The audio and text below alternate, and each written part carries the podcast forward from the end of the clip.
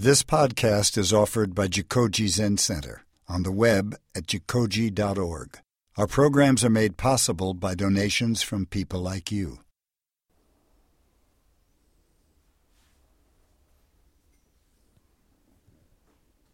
It's kind of exciting to be sitting over here and trying to share something about my meditation practice with you.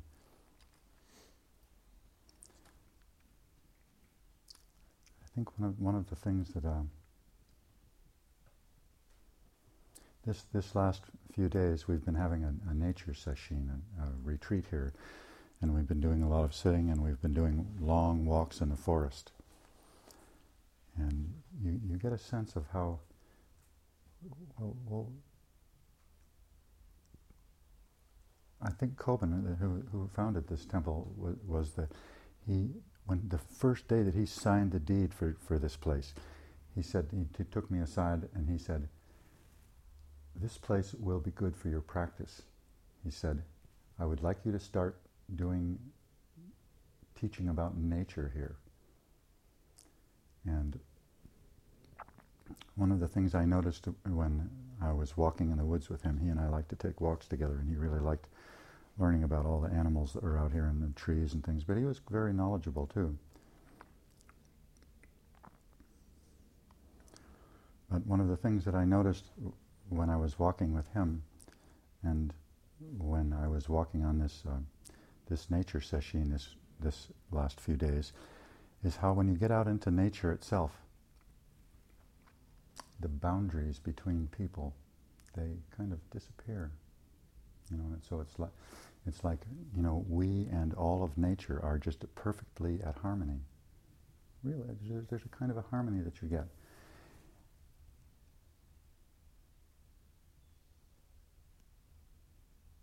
And I think that was Kobun, one of Kobun's important legacies to me.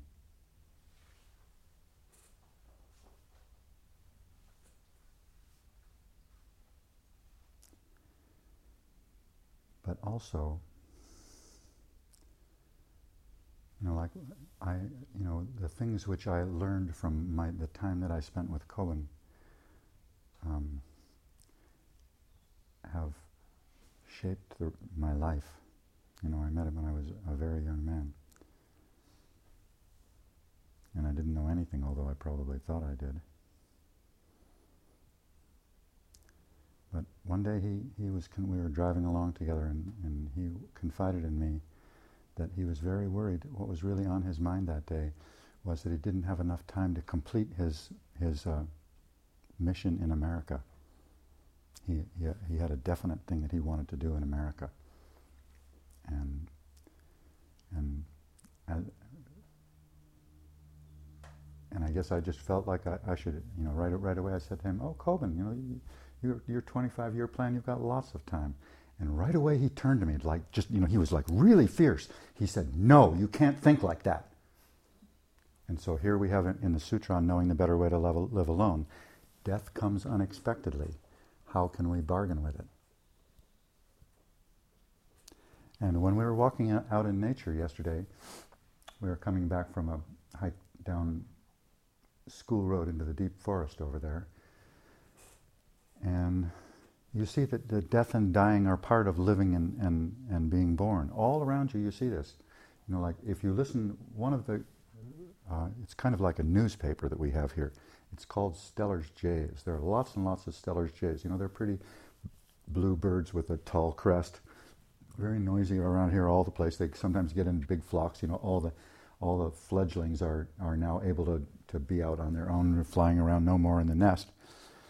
And now and then you hear a very intense, you know, parents being very, very outraged and really, really, really upset. A whole bunch of them, they, they mob. And, and they're very upset. And one day I just, it, it happened, this, this great outburst of anger and upsetness right in front of me. And I stopped and I just looked, you know, trying to see, you know, what is it that they're all upset about? Well, it turns out that crows, there was a crow, and it had a, gotten a baby jay and was eating it, had it in its beak. Crows are one of the main predators of baby birds around here, of fledglings. And it kind of, um, then yesterday we were coming back from our walk and we found, where's Connie? Is she in here? No, I guess she's not. Anyway, we all found kind of independently this baby Steller's jay that had been partly eaten was just on the side of the trail down there, and uh, it it makes you it makes you think about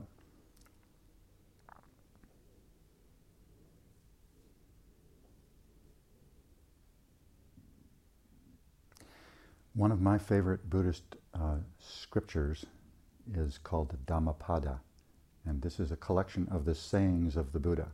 Nico gave me the copy that I that I have next to my bed. I like to I try and open it up each night and just let it open to some one of one of his sayings. And Buddha said, in many places, but one particular one, he said, "We all think we're going to live forever, we are heedless, like a sleeping village gets swept away by a flood. You know, it's just like that. It comes very unexpectedly. You know, this is a, very, you know, I, I, am, my practice is very much motivated by the death of my wife almost four years ago now. And it's a very positive thing. You know, it really, it spurs me to practice because she and I had been on retreat down in the desert and, and, uh, and our children, who are now grown or in their 40s now, they, they, they felt it was, we were too far away from them. So they got us a senior apartment in, in Salinas where we lived for a few months. And uh, then we didn't like it. We wanted to be back in the desert, independent, you know, living in our you know, little shed like a cave. And uh, so we went back down there, and, and uh, my cowgirl friend Dee said, You can live over here. I have this house, and you can live there for free. And so you know, she and I, my wife stayed inside the uh, motel in Yucca Valley, and uh, you know, she just wanted to be able to relax and watch TV and things like that. And then Dee and I f- finished, you know, fixing up the, this little house that she had, and then Tina and I were going to come back up to Salinas and get our stuff and move back down. So on that last day, I went in to get Tina, and she collapsed.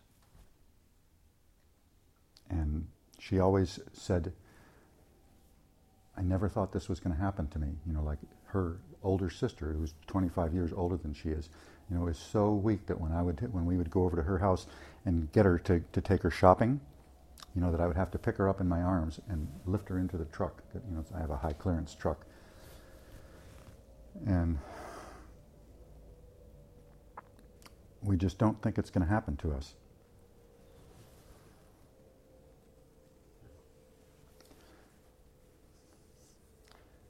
This is something you may think it's funny, and it is humorous.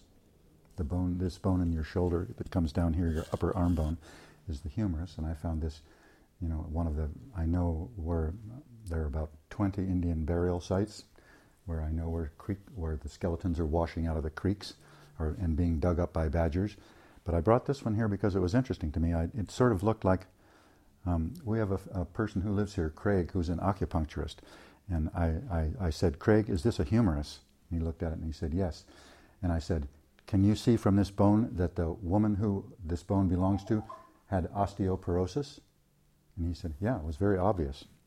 So let, let me pass around this bone and you can just see it. I will, after, after sometime in the next few days, I'll take this bone back over to the place where I, where I found it and uh, and rebury it with the other bones there. I was, I was thinking about bringing over a skull, but the skull of this Indian woman was, was the, the brain case was all filled with dirt, you know, so it was very heavy and it was a fragile skull.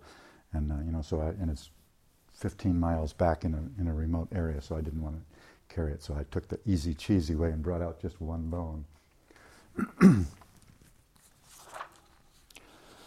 so this last few days we've been, you know, at our nature sesshin, the, the theme that I wanted to follow was something about water. You know, I'd been down to the to the San Benito County Rodeo last weekend, and and uh, oh, I had great seats right in the front row. It was really nice. Some cowboy friends of mine gave me a seat, and and I guess what got me started on this idea about water is that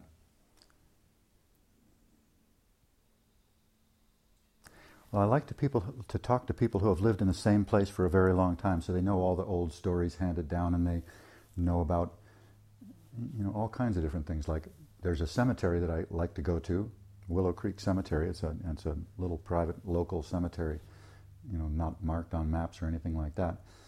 And but I go in there and, and I see, you know, it's some of my cowboy friends are buried there. And so I was down there, and, and one of my friends said to me, you know, in, in the 1950s, before they built um, a dam downstream, the, the salmon used to come up as far as the, as the cemetery here. And, you know, the creek bed is just completely dry this season. You know, you'd never guess that there was going to be, you know, that, that, salmon this size were, could be making it all the way from the ocean up the Salinas River and all the way around to this place. But, but then we got to talking about water. And if you go into San Benito County, you find that, that all, that very many of the creeks have been, are dry. And it's because, of, and then you see on there all the farming that's going on around there you know, because and they're pumping down there. There are two aquifers. There are two water tables. One is at 64 feet and one's at 128 feet. And so they, they drill these the wells for irrigation down there, and then they pump unlimited. You know, you, as you drive down 101 through the Salinas Valley, for example, you see acres and acres and acres of, of you know irrigated fields, and the, you see the water is just coming out of the ground, coming out of the ground. And so the creeks run dry when you overdraft the water. We're here at the headwaters of a steelhead stream ourselves and and I am concerned that that that we're going to pump the, the aquifer dry. But Doug says that you know our well is is uh, is not going to do that. So you know, but I'm just you know, water you ta- is something that we take for granted, like our life. To me, water is a symbol of our unborn nature, our deepest nature. It's, it's water that's, that is available to all of us all the time. And when we make a connection with it, our life takes a little bit different direction. You know, we, it, it's kind of like a, if you're a Christian, you might call it, you know, making a connection with the divine. And, and when you make a connection with the divine, or when you make a connection with this deep water that we all have, things go as they should, I guess is the way to say it.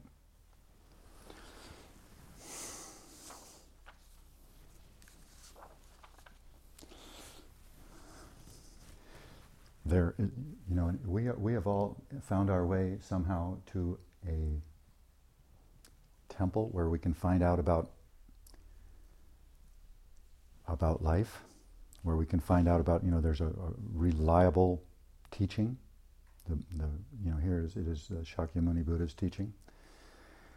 And, you know, we can learn about how to live a happy life, you know, what things make us not happy, what things make us happy. I think, you know, the, the Buddha mentioned that, that you know, it's a, that helping others is, is our way, to taking, taking care of others you know, not just thinking of ourselves, not just pumping our well dry, but thinking about, you know, the fish that are here and the birds and the trees and everything that are dependent upon this. So this, this life, we've, we've made it here. We've made it here to a, to a, a temple. And, well, there's a traditional story in, in Buddhism about the rarity and preciousness of this human life as a free and fortunate human being. And the, the story goes that we're like a turtle that lives in the bottom of the ocean and comes up to the top for air once in a million years. And what is the likelihood of, of a, floating, a floating life raft? You know, those life preservers that you throw that are, you know, that are a circle like a donut, you know, on a string, on a rope. You can throw it to somebody in, who's falling in the water and drowning what's the likelihood that this turtle will come up once in a million years and put its head through that life preserver? Not, not, very, not very likely. So, in, in Buddhist, um, the Buddhist way of expressing about oh,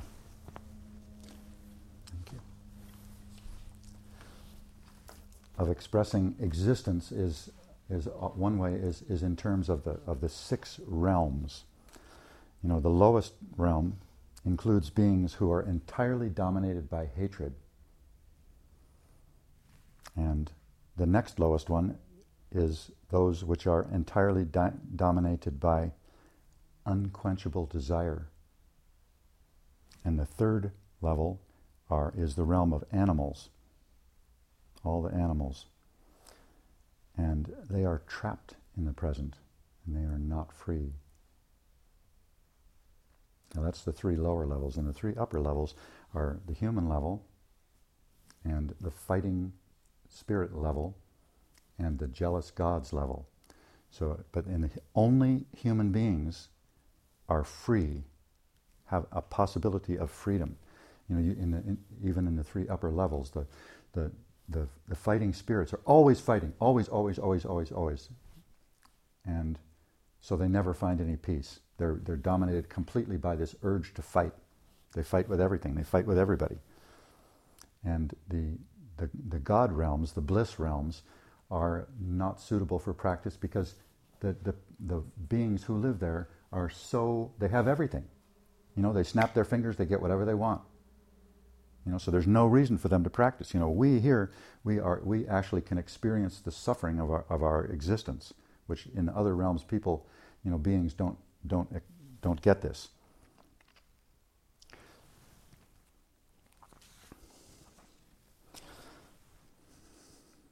So we have made our way to the ultimate place. We're, we're talking about a place where we can actually be free. We can actually realize our complete freedom. But we come here, and there are a lot of distractions. Oh, we want to go out to dinner tonight? Shall we go see a movie? Oh, let's go for a walk in the woods and enjoy the pleasant woods. Oh, there's a beautiful display of pink wildflowers over there. We could go over and make ourselves a nice bouquet and give it to somebody. We could do all of those things. But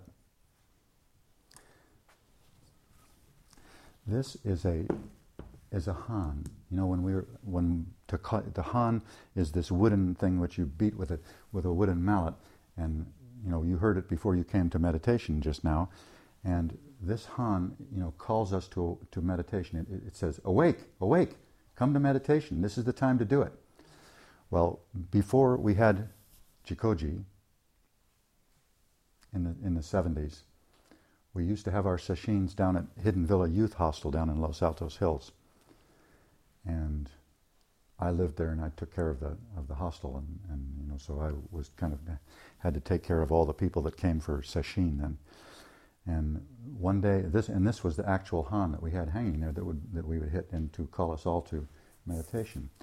And one day, the han broke, and the lower half fell to the ground. And one of the the person who made this han, you know, he took up the pick up the two pieces and he took them to his house and he put them in his in his firewood pile. And then I was over at his house, and uh, I saw this and I said, "Paul, can I have that?" And he said, "Sure, sure. I was just going to burn it." So I took it back to Kobun and I showed it to him. And Kobun got out his, his ink and his pen and he wrote the verse of the Han. Maybe we should pass it around so you can just see it. This, this, this thing here, the right, this, this was touched by Kobun. This was held by Kobun. So you're, you're t- this is kind of a sacred relic in a way. So, and, and you know, people like, people who are clairvoyant, like, like there was a, a Zen teacher who lived here for a while who passed away now, named Jana and she was very sensitive. She could touch something like this and tell you who the owner was. So this is, you can take this and uh, the verse of the Han. It says, "Attention, everyone." All the things that have, that go on in our life today, all the things that we're concerned about, all the things that we like to do, they're all without essence. So beware. Wear alert, awake. Don't be sloppy or lazy.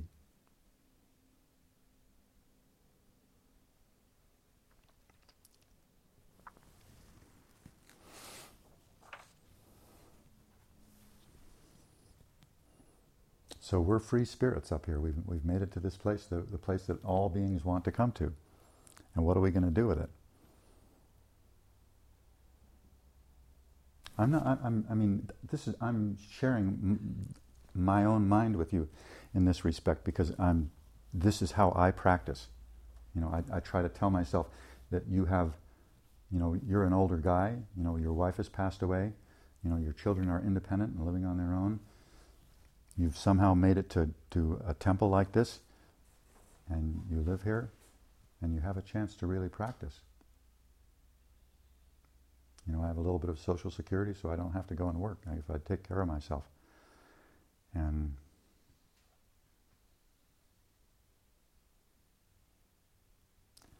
one, one time, for the last few years, I have been um, Koko the gorilla's playmate. And um, sounds pretty exotic. It's pretty exotic. and so I get, you know, I, I, I, I showed Koko how to sit. I brought her a zafu and gave it to her. We sat down together. And then she got up off of her, off of her zafu, and she climbed up onto a, a barrel about this high.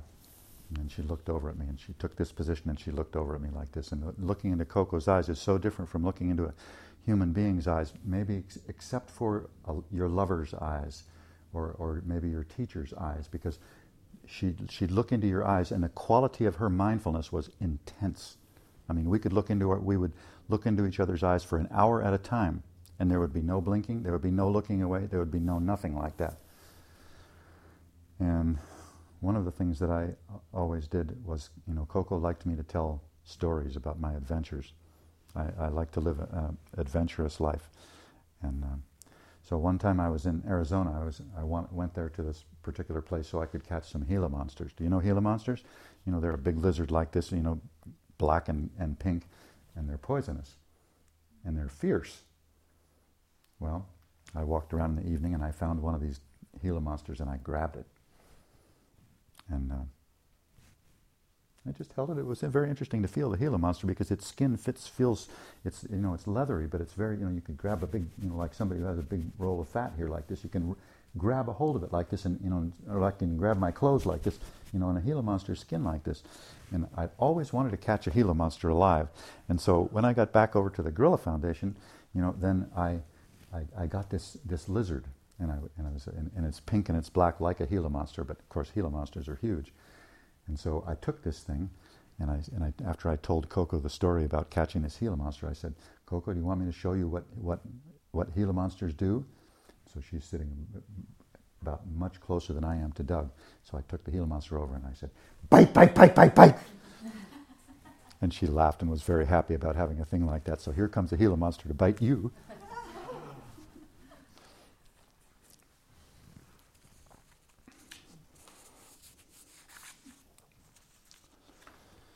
So one of, one of the things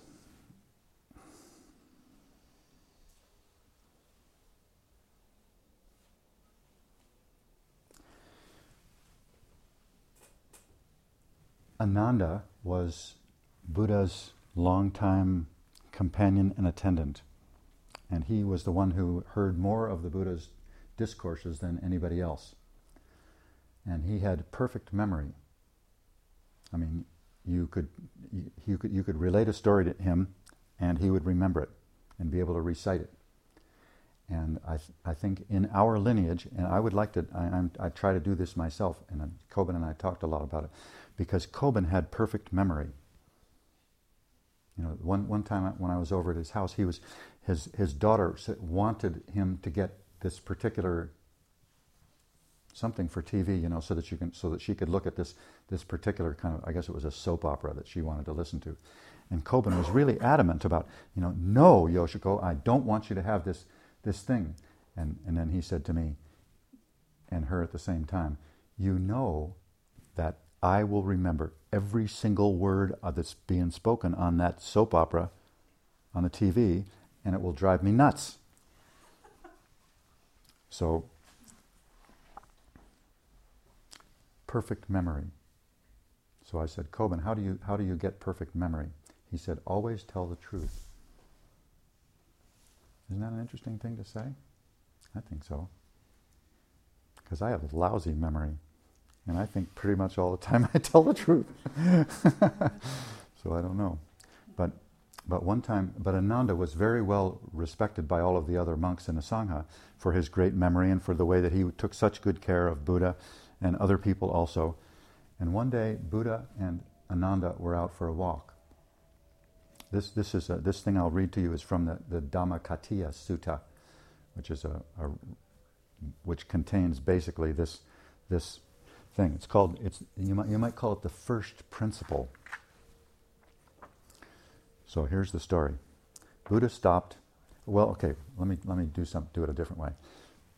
We say that when you are reading the, the Buddhist scriptures and you see, and Buddha is say talking to Ananda or is talking to Nico or is talking to Doug or talking to you, he said you should you should put your name in place of the person that the Buddha is speaking to.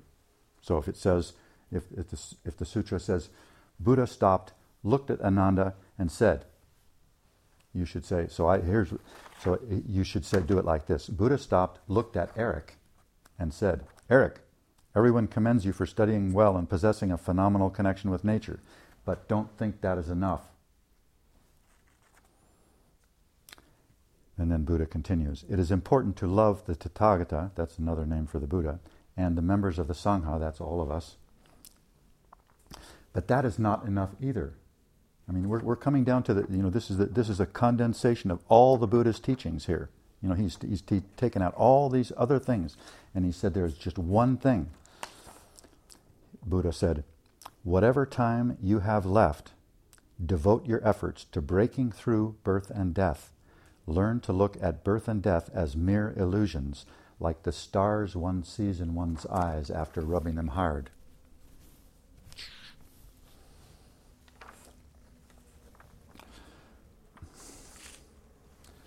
So, Buddha is saying, I think that this, this is the most important thing of his teaching. You know, he's, and it's echoing the Han here. Don't waste time. Death comes unexpectedly, like that little blue jay that we found over there that had been killed and partly eaten by a crow.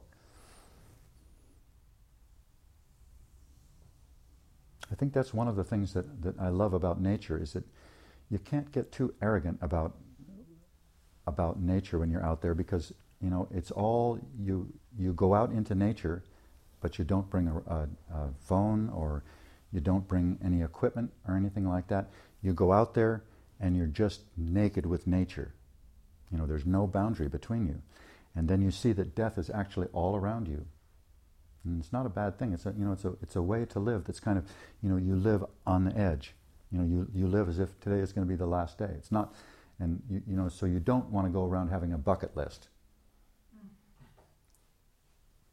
I, and toward the end of my mom's life, she said to me, she had, she had just done something that was on her bucket list and she was really pleased about it. I don't remember what it was. But, and I said, Mom, you know, what about just living and being here with, with what's going on right here, right now?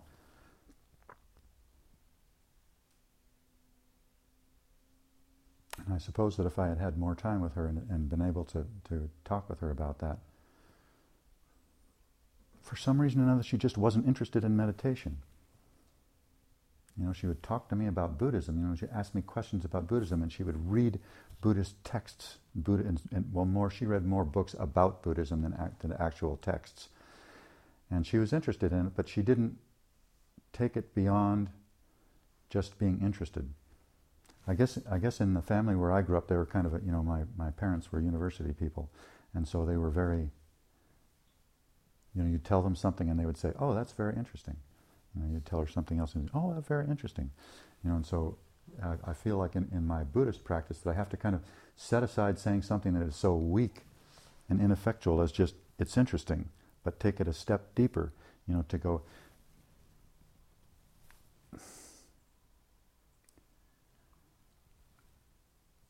I love nature. I love being out in nature. I love knowing the names of all these animals and plants that are found around here. But if we go out to nature together, I'm not just going to give you a bunch of information about about nature. I mean, there's some you want to have a connection. You want to be able to look out the window and say, "Oh, there's an oak tree over there. Oh, there's a bay tree over there. There's an alder tree over there." It's nice to know those kinds of things, but when it's but there's something that's more, there's more meat to it than that. You know, there was a time when I when I taught at uh, at Rolling Hills Middle School in uh, in Saratoga in Campbell, and all of my students, you know, they all came. To, I, I had a class, you know, innovative class that that I made up that the Board of Education just funded separately, and it was and it was about nature and art.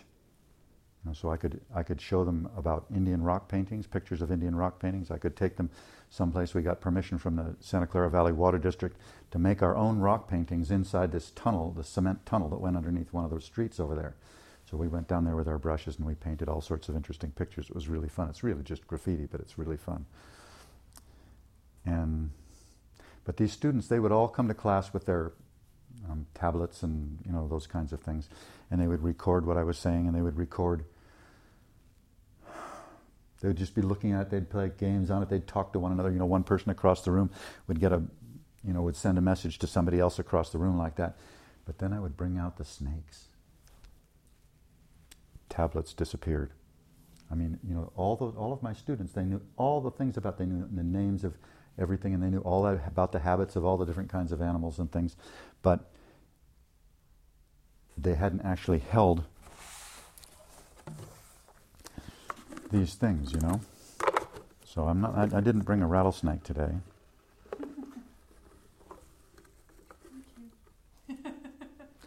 Well, sometimes I do. One recently, I brought a rattlesnake. I caught a rattlesnake out here by our woodpile, and uh, I put it in a bucket. And overnight, it gave birth to how many babies was it? Like 13 or something like that?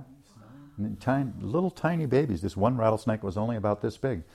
And, you know, I put it in the bucket overnight in the morning. There's a whole bunch of little rattlesnakes inside there. So we all got to see it. But, but I catch lots of snakes. Around Jikoji is a very nice place for snakes. And, but they bring up some very strange things for me. Would you like to hold a snake? One of the things is that, that it seems to me like that when you become a senior student of the Buddha, that you should be able to get over fear. Without any hindrance, no fears exist. That's one of our scriptures. Did you get bitten? No. Oh. And uh, so here, here it is. You know, all of our all of our tablets and things have been turned off now, and now here's our snake. It's really a dangerous kind of snake. This kind of snake, you know, it's it's called a king snake for a reason. You know, it, it can subdue all other kinds of snakes. You know, that's what it eats, eats other snakes. It Doesn't have any poison, but, it's, but it can swallow, a snake this long could swallow a, a rattlesnake. Uh-huh. Not a big rattlesnake, but a little rattlesnake.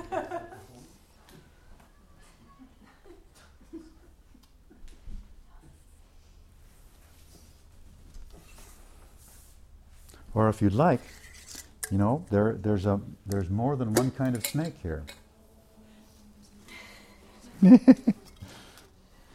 here's a uh, here's two specimens of sharp-tailed snakes. And this, these are one's an adult and one's a breeding age, but still young adult. And uh, as you can see, they're very dangerous. And uh, one of them's up your sleeve. There's one up my sleeve. Really? Oh no. Oh, I can't find it. There's a snake loose in the zendo. there it is. Ah, got it. Okay. All stay together, maybe better? Maybe yes or maybe no.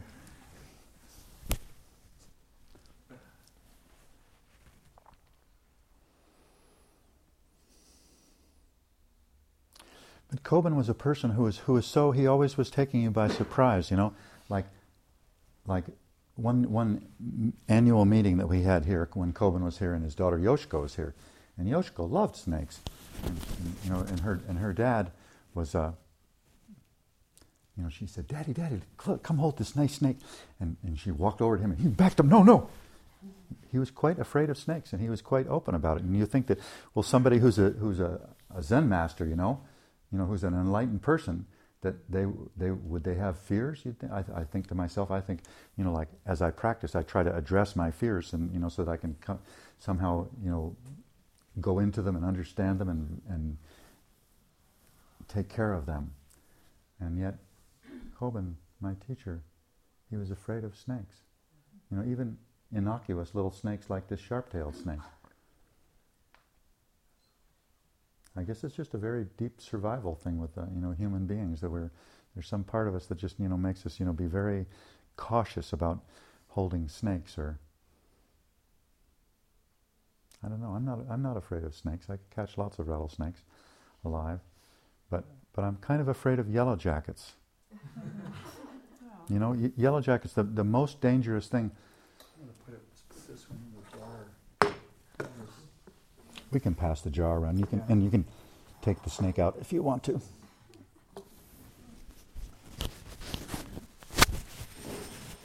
But well, up up the road from us here a, a little ways, a few miles, is the Skyline Field Office for the open space, who owns the, all the land surrounding us right here. And one time, Open Space asked me to design the Daniels Nature Center. They have a, a little museum that's down by a lake there like that. So I spent quite a bit of time. You know, you know they gave me an office up there, and, and uh, so I would sit in there. And but they had the, the, the radio, the you know the, the where how the rangers talk to one another and to the dispatcher. It's the same radio that the, the, the sheriff uses up here, and the paramedics, and the fire they all, in, but you know, you're sitting there, and I was sitting there. I was working at this on this project in the early fall, and it was just amazing how many Stanford Life Flight helicopters went out to save somebody who'd gotten into a yellow jacket's nest and been stung, stung, stung, stung, and had an allergic reaction to it. So, around here, there's the rattlesnake, kind of rattlesnake that lives around here, is a relatively mild poison. You know, you know, they say that more people are killed by freaking out and driving away in their car and getting in a crash and, and dying like that than if you just don't an untreated bite. So, you know, if you're bitten by a rattlesnake around here, and they are around here, not not very common, but they are here. And you know, watch out for them. Watch where you put your hands. Watch where you step with your bare feet.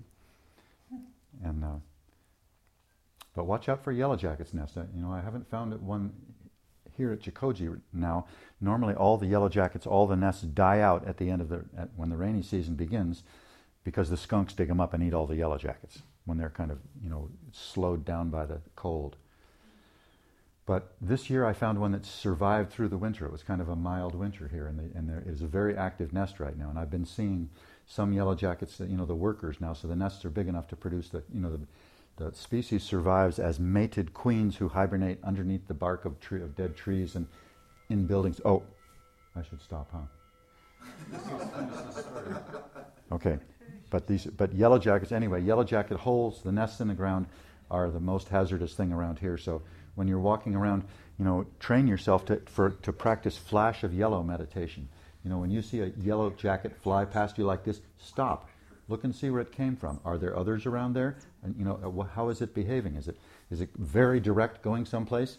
You know, watch out. You know, last year or a couple of years ago, somebody got into a yellow jacket's nest right across the creek over by Kobun Shrine and got stung several times. And you can't run faster than yellow jackets. And if you kill one, it emits a, a, a scent which tells all the yellow jackets, we're being attacked. Go get them. So you have to kind of be careful about around here about those things. Anyway. Thank you for listening to this podcast offered by Jikoji Zen Center. Our Dharma talks are offered free of charge, and this is made possible by the donations we receive. Your support helps us to continue to offer the Dharma. For more information about Jikoji, please visit us on the web at jikoji.org.